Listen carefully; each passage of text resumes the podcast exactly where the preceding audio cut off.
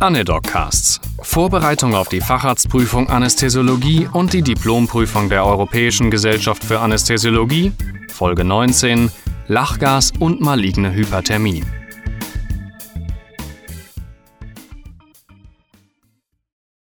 Stellen Sie bitte die pharmakologischen Eckdaten von Lachgas dar. Lachgas, auch Stickoxidul oder N2O genannt, ist ein Narkosegas.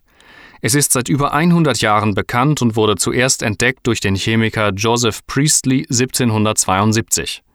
Die Entdeckung der analgetischen und sedierenden Wirkung geht auf den Apotheker Humphrey Davy zurück und der erste Anwender war Horace Wells, der es bei Zahnextraktionen einsetzte.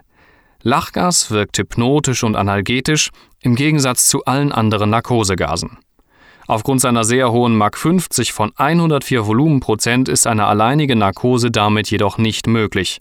Sättigungen über 100 Prozent sind per se unmöglich und außerdem fehlt da noch der lebenswichtige Sauerstoff. In der Frühzeit der Anästhesie scheint es diesen Versuch gegeben zu haben, indem man 100% Lachgas verabreichte, bis die Sauerstoffsättigung fiel und dann kurz mit Sauerstoff zu flaschen. Dieses Verfahren ist aber aus naheliegenden Gründen völlig obsolet, weil es auch gefährlich ist. Wird Lachgas auch heutzutage noch verwendet? Zur Verabreichung von Lachgas ist eine eigene Gasversorgung